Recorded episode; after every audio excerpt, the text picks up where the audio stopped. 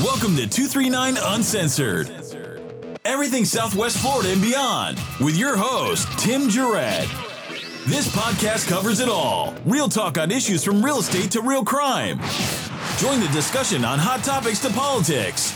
Don't get left behind. Be in the know about everything Southwest Florida and beyond.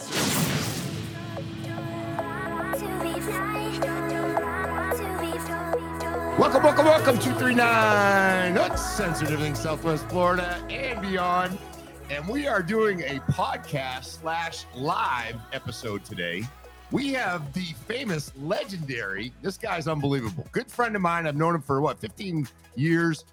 Mr. Frank Rostron, Mr. Shirt in town. Mr. Shirt, we're going to go through this whole thing. Frank, welcome to the studio. Thank you for having me. Now Frank is kind of it's kind of funny because Frank goes, Hey, you know, I'm, I'm a little bit tied up on this one. I'm not I'm not sure. You're gonna ask me questions. I said, Oh yeah, I'm gonna ask you some questions. All right. I'm gonna freaking hammer you on questions, a lot of questions. Now, if you don't know Frank, you probably I'm sure you've seen him around town. Frank is very um, I- I would say very much a character, I should say. And Frank has moved to Naples to Paradise. And one of the reasons why we're going to have him on is we he he has put out this amazing book and I actually have spent quite a bit of time this week reading it. We're going to talk about this book. This is a- an amazing book. It's it's about Frank. It's an autobiography about Frank's life. Frank, why in the hell did you put out a awesome book like this? Well, over the years, you know, because of my job, I mixed in different circles, all because of my job. I was a custom shirt maker, so I was all over the world uh, selling shirts, and lots of stories happened to me that don't happen to normal people in life. So every time I told a story to someone, a friend or whatever, they go, "Wow, you've got to write a book," because things that happen to me didn't happen, doesn't happen to most people. So over 20 years, people said, You must write a book, you must write a book. When COVID happened, me and my wife were sat at home around the pool, and she said, Listen, why, why don't you write your book now? So I went and got a laptop and started making notes in the notebook, and that's it, the book. Yeah, it's it's it's amazing. So now the, the title of it, the title of it is The Life and Crimes of Frank Rostron. And then on the very bottom is from poverty to paradise and nearly everything in between. So I can tell you this book is scandalous. It's got some good shit in it. I've known Frank for a long time. He's always told me how crazy he is, but you got to get this book. We're going to show you exactly how to get it. And Frank's a, a, a guy that lives right here in Naples. He he he loves it here. I retired here, of course. I had, I had a home here. I had a home in uh, Mallorca, Spain. And um, when it was time to retire, which was about 16 years ago, I was going to keep both homes and spend the winters here, the summers there. But I thought, why? You know, live here, sell Mallorca, and I'm here full time. And I love it. I love every day. Yeah, and we're going to talk about how you ended up in Naples. That's kind of an interesting story. Um, I will tell you this: that Frank is very much a, a creature of habit. He does things very much routine. I guess is the mm. best way to put it. He likes his routine, and you know, him and I go way back. And not long ago, we went out to dinner, and he's like, wasn't comfortable necessarily with a restaurant. He's like, I want to, I want to go, and, and now I understand it. I want to go into places where people know me. I want the fanfare. I love it. I love the energy. And you know, you you can be found. Where where can you be found for the most part now? If you want to give that secret information out. Every morning, 8 till 9.30, seat to table for my coffee. Then I do my walk, different walks downtown or uptown or wherever. Then lunch. And then I'm looking forward to going out for dinner in the evening with a buddy or with my wife, whichever. Yes, lovely wife Jane, and we're going to talk about her. She's a good friend of mine, actually. She's a, a fellow real estate professional locally. She does a great job. She's phenomenal. Now, is this shit in your book real? There's no way that this stuff is real in your book. There's no way that Frank Rostron got away with the shit he did. Every single word. And a lot's been toned down because it would just be impossible to put the everything in. But it's tone every word's truth. Is it is it truth and toned down or? Yeah, truth and toned down. And It is. I can't And believe it it's says toned ne- down. It says nearly everything. There's lots, lots more. But the book would be, as I said, it'd be thicker than the Bible if I put everything in. now, Frank Rostron, you were born in Manchester, England, right? Yeah, outside Middleton, Manchester, Middleton, right? Yeah. Middleton, yeah. And check out this. He was born on New Year's Day, 1950. Yeah. 1950. That makes you freaking like 140 years old. 142 actually. 100. Frank. I was the only baby born in town on that day. It's never happened before. I was the only baby born on that day. on that day. Yeah. Usually there's a what couple, two or, two 10 or three. whatever, yeah, I was the only baby. Yeah, Yeah. I, I read that on on New and and I know every year you usually have a little get together. You know, on that day to celebrate your birthday. I've been fortunate to to attend one of those. That's Yeah, a good yeah. good thing. Yeah. So tell me a little bit about it. Now, we kind of jump quickly, but Frank is a shirt maker and not just a normal shirt maker. I mean, this guy, if you look him up, Frank Rostron, his company still lives today. The name, you know, it's you know right up there with Louis Vuitton, uh, all those big ones. Tommy Hilfiger.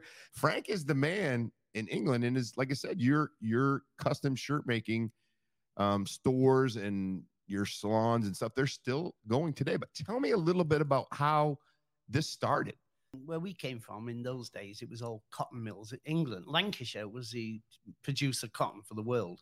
My mum and everybody in our town used to work in these cotton mills owned by multimillionaires, and there'd be thousands of people working in a mill weaving cotton.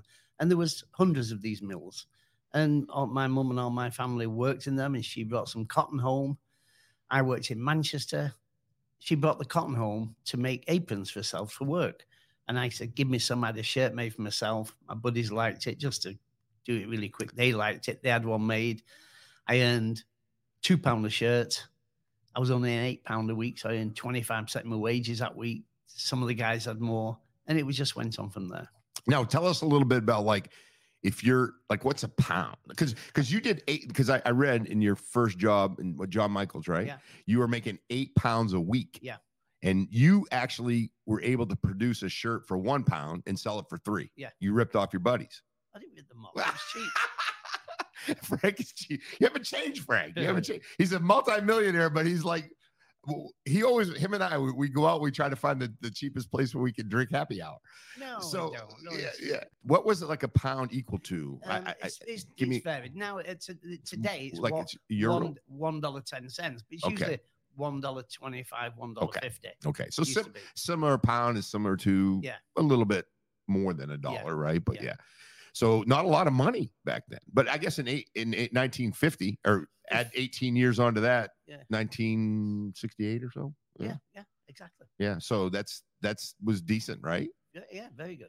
Now, one thing I don't understand is like you're 18 years old. Okay, let's go back. You started when you were real young. You said you grew up in poverty. Can you tell us a little bit about that? And, and you mentioned in your book you lived in the council.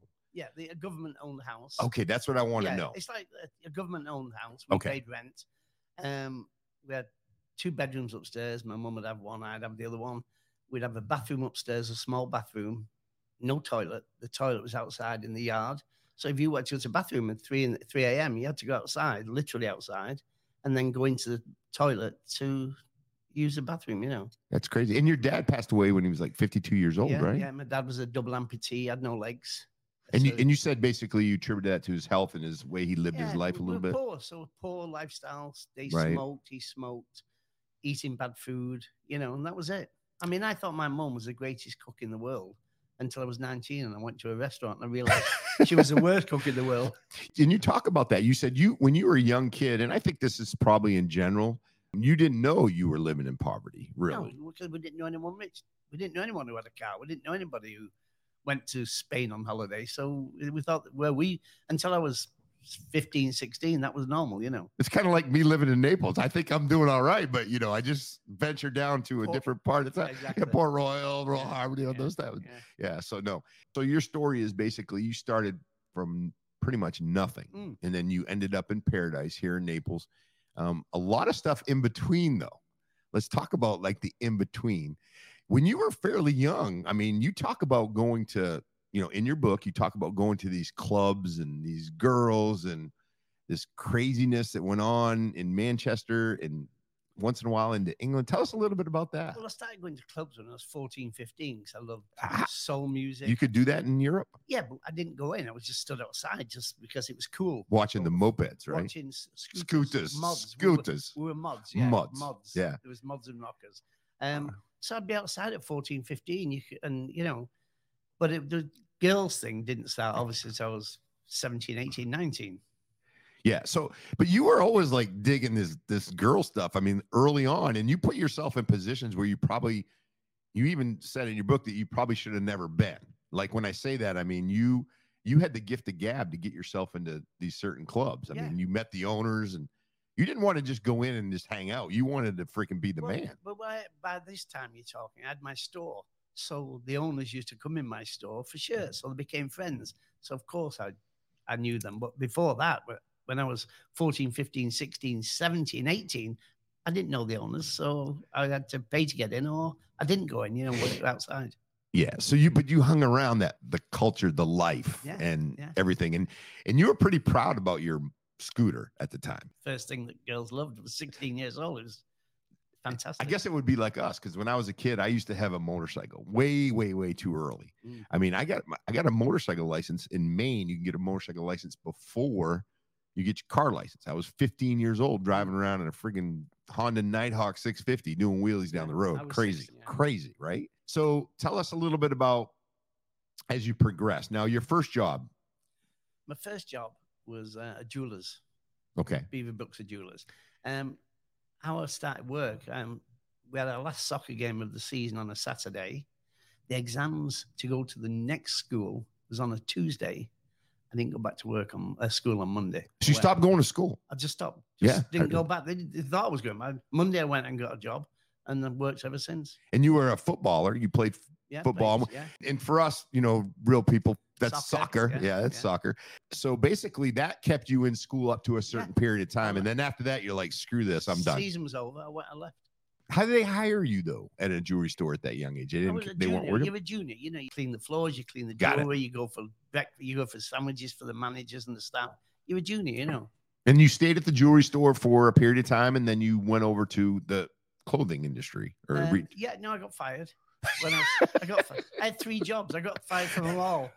how the hell did you get fired? I got. I think my scooter broke down, and I, I was late a couple of times and didn't turn up. I got fired, but I got a job. It was easy to get jobs in those days. I got a job straight away in a menswear store in another town. Um, I think I got. No, I didn't get fired from there. I applied for the job at John Michael, which was my big move. Now, John Michael, tell us what's It was a Savile Row London shop that opened in Manchester. Very exclusive, very expensive, very fancy. And I just applied for a job there. Um, went for an interview. I had to write in, got an interview. Had a second interview, then got my letter, say got it, and that was it. You know, I was I'm in Manchester, the big city with seeing people I never knew existed, rich people, soccer players, actors, pop stars. Everybody came in there. Everybody So, came in, and then, and then, from my understanding, correct me if I'm wrong. Mm. the other salesmen were kind of like this Frankie guy is starting to get to know all these people, Yeah. getting a little bit of a little jealousy going on. But the owner loved it because the manager, the manager, the manager, right? He Yeah. he loved it because you were bringing in people Uh, and well, you had these was- connections. Well, I was a I didn't have connections. I didn't know anyone.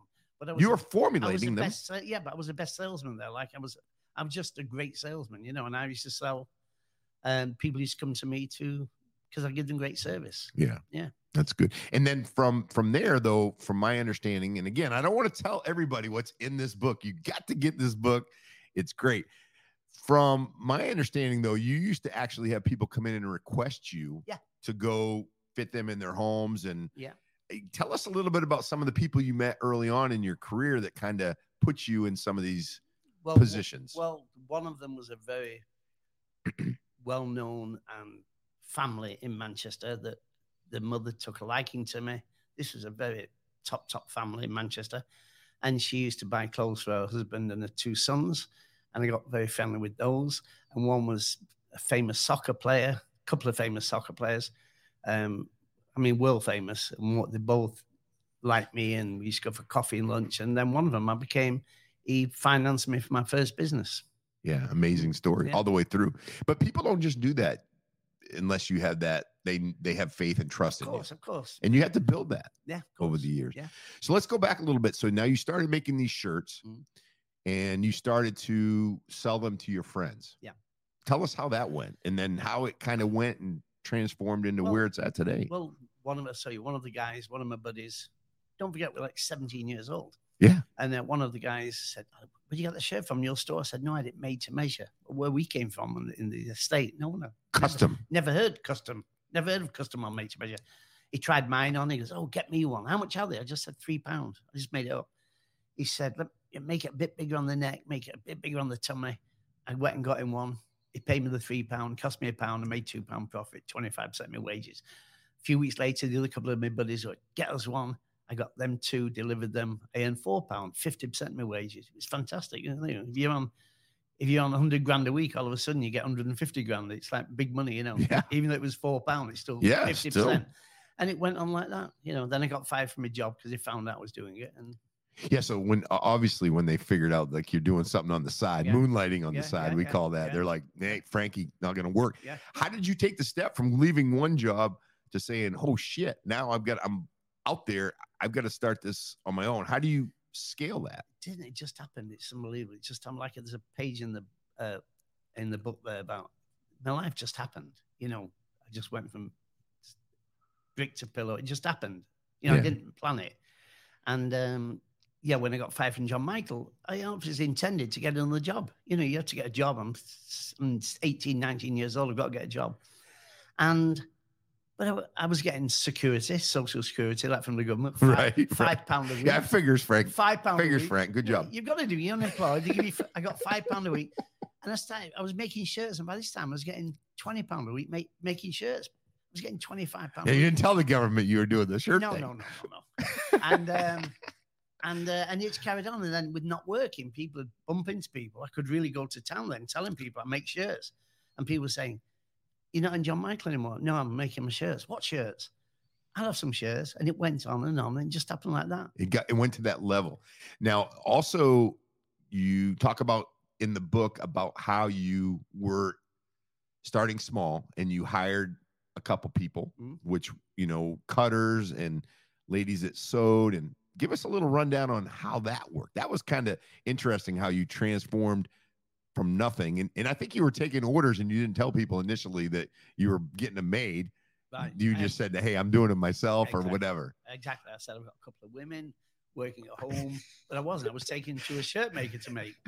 Which is most people yeah. do that. And then um, with going every day of every couple of days this place, one of the women said, if you ever get your own business, I'll come and work for you. So I always had that backup.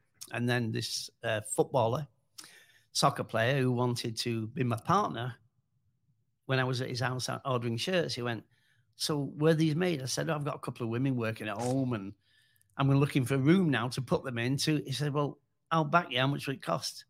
I'll back you. It was six hundred pound, like a thousand nine hundred dollars. And um, he said, I'll give my money to my lawyer and he'll give it as you need it. So I went to the woman and said, I'm going to start a business. Do you want to come and work for me? But I had no orders. So she used to do them at night. So I had my room. I used to take orders and then she would um, come at nights and make them. I would pick her up, take her home. I, and I got a cutter who would also cut at nights.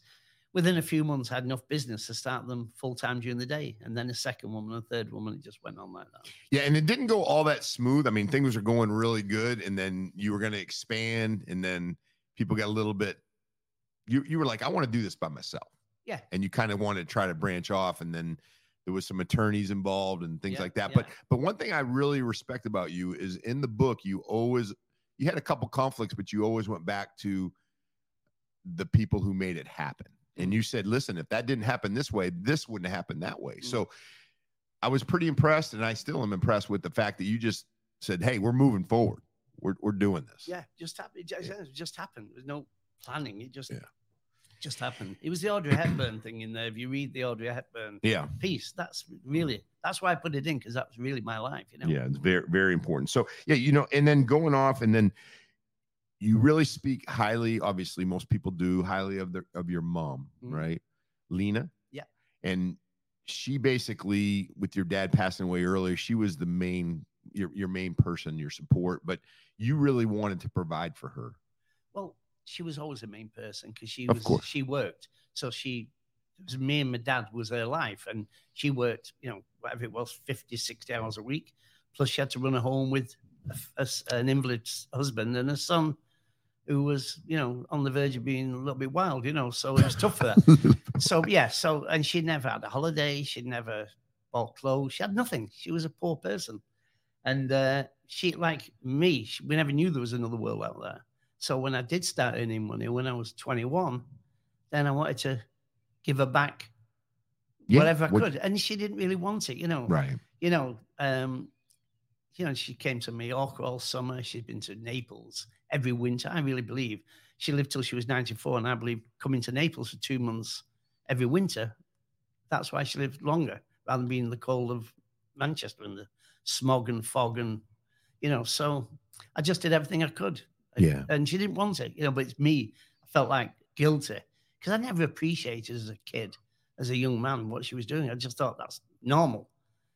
You know, you only when you get older, you wow, you know, you I can't believe she give up so much for me. So that's why I tried to do what I could, you know, Yeah. even though she didn't want it, you know. Yeah, no, that's unbelievable. Mm. So let's talk a little bit about your lifestyle, right? So you you're you're like that today. When you go into a restaurant, usually if you go and and you'll find Frank in all different kinds of places. I mean, you have your favorites without a doubt Mm. in Naples. When you go in, you're going to see Frank probably talking, and everybody's going to probably know him. You like that atmosphere. That started early on. Tell us a little bit about your privilege about when you walked into places, you had your own tables, you had your special chairs, you had all this crazy That was- nonsense. That was just one restaurant in Manchester. Yeah, but- restaurant. Yeah, But, the- but I still, you know, I go to the same restaurants. I, I like the owner, the manager, the staff, and I feel more comfortable. To me, it's all about service. You know, not about the food or the decor. It's all about the service. You can you go want you you want can go anywhere to get a steak. You can go anywhere to get an Italian dinner. You want to go where you get the best service. right. It's like everything. It's like my shirt business. People made better shirts than me, but no one give the service I gave it. You know, that's that's that's what it is. Yeah. And I expect it. I still expect good service. And then, but you talked about it though. When you walked in, you always had this. I think you had this larger than life, and you always had a pretty girl with you. Yeah. I mean, I don't know if you paid for these girls because I look at you now. I just don't. I don't believe it. But no, I'm just kidding. But you always had like models and you know everybody with you when you walked in, it and that was a, a cool thing, right? of course, because I, you know, I was 19 years old. I had the best sports car on the road, an E-Type Jaguar. I wore great clothes because I made them, Right. and I've got in clubs and I had the VIP treatment in all these clubs, whether it was in New York, LA, or London or Manchester. So of course the girls follow, you know, and I took advantage of it. I've got to tell you. And why not? Most guys would have been in that position, you know. Yeah, but you gotta have the personality to pull that Of course, off. of You Now, so let me talk a little bit about you. Every summer, Mhm. you used to go to Mallorca, Mallorca, Spain, Yeah, right? Yeah. And that was your like your getaway. How, how could you do that and run a business at the same time? Because I had staff within the business. Obviously, if I'd have been there 24 7, it'd have been bigger and better. Right. But, yeah, But you were willing to take Yeah. that. Well, you just didn't realize I'd come back. There's still they've took orders, they've took money, and I've stood. I've had three weeks or six weeks on the beach in Spain. You know, it's, it's Tell us a little bit about those trips in Spain. What are some things that happened? Did you ever meet any girls while you were there? oh, And the reason why I'm asking because again, I bring this book up. Frank has got a lot of either bullshit or they're real. He's telling me it's real, but he's got a lot of stories about the ladies in, in I mean, we're on- Spain. we're Sweden, most of them. Scanning Mace. In fact, yesterday, last night when me and my buddy, my next door neighbor, was driving to Mikado for dinner, one of the Swedish girls called me No. while he was with me. Yes. Well, easy, Frank. Easy. Yeah. You'll get in trouble. no, no. She's is- 70 friggin' years old now. she's um she's met Jane. We had a reunion in Mallorca four years ago. We just put it on Facebook. 150 people came from all over Europe. And this particular girl that called me last night, she came with a boyfriend. I used to date her from when she was 18 to 22. We've stayed in contact. And she came to the party for 36 hours. Met Jane. a Funny, said to Jane, I was his young love, you're his old love. Funny. Thought Jane was going to knock her out, but didn't she? They became friends. It was great. Yeah. Yeah. So Mallorca was yeah, it was like um, it was like a chocolate factory for a kid. It was just girls It was like spring break for you. every week, and new planes used to come in from Sweden and Norway and Germany with more girls, and the other girls used to go back. It was just, and we'd be there for six weeks. It was just Six weeks. And you you liked it so much you even bought a place there. yeah, I had a few places there. Yeah, I had an apartment above the beach club where we used to hang out, and later on I had a house built. Yeah, So when you went there, did everybody know you? They Yeah, pro- did they yeah. still know you if Yeah, you go back? I mean, people still yeah, around. of course, yeah. Yeah, that's pretty cool It's feeling. not like it was, Right. but people are still living there. Right. In fact, the owner of La Barraca Beach Club, there we used to spend every single day. He got his book yesterday and put it on Facebook. Claude Berda is my friend. Okay. He came here three years ago for a holiday to see me. He's 80, 88 years old now. Yeah. Still a close friend.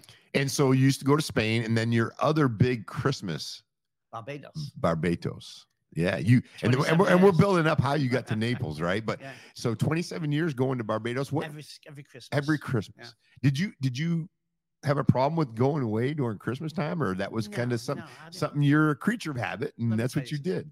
Anybody has a choice. Do you want to be in Manchester, England, in the rain, cold, or snow, or do you want to, understand. or do you want to be on the beach in Barbados?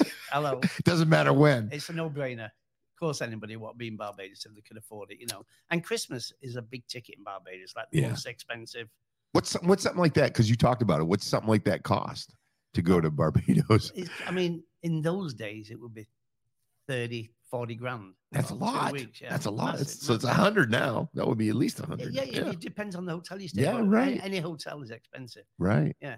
I mean, Yeah. Sandy Lane now is probably for a room, a room, not a suite. It's probably four or five grand a night. Wow. Yeah. Well, the Ritz he has two grand a night. Yeah. Well, they at one point they had to pretty much stop people coming Mm-hmm. because they're like, listen, it- we're filled up. We got nobody, and Yeah. and the room rates were going through the roof. Yeah. yeah. So yeah, people paying it, you know. yeah, people pay it. Yeah, people pay it. So when you move move fast forward a little bit, how did you end up in beautiful Naples, Florida? Um, it's in the book, but I had a friend, an English friend, who lived in Tampa.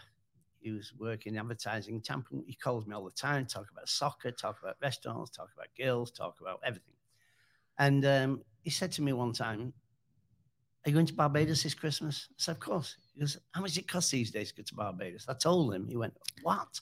You know, you could rent a mansion in Florida for six months for that price.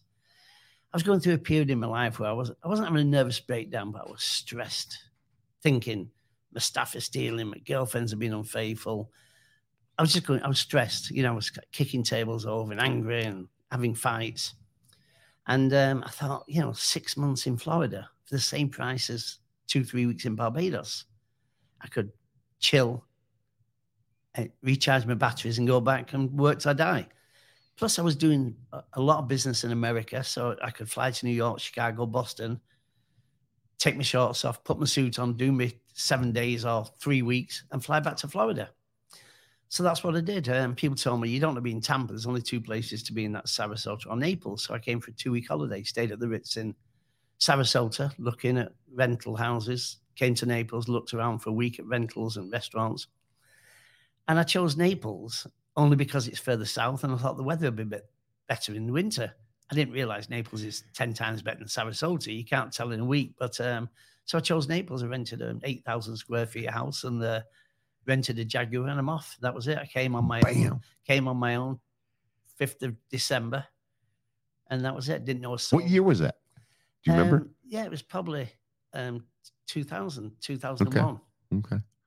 Yeah, because I ran into you. I met you, and I'm going to tell the, the cool story with with our our, our person that how, how's that ever happened, but we'll, we'll talk about with Pat McCarthy.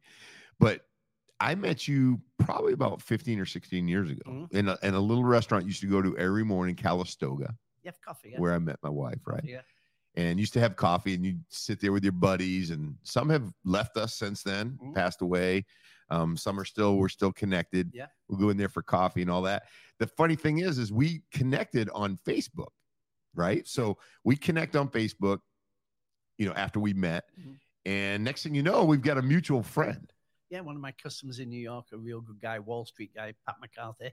And you went to school with him, was it? yeah pat and i went to school the Yeah. great thing and he's supposed to be listening today but if he's not I know he's going to get the the replay but if you're on there pat just comment just chime in but if if uh so pat and i went to up to middle school so pat was a super smart kid um very well known in the community his parents and all that stuff great great kid but he left pretty much after middle school and you know he was a he was a sports guy i mean he uh, did did some hockey and all that stuff so next thing i know i'm getting a message you know frank rostron and he i go yeah how do you know him because you know sometimes you connect with Yeah, these yeah. mutual friends that are really not even no one knows them but you you connected so you you made shirts for him I had I had seventeen hundred customers on Wall It's Street crazy. in New in, Man- in New York, most of them on Wall Street, and uh, they just.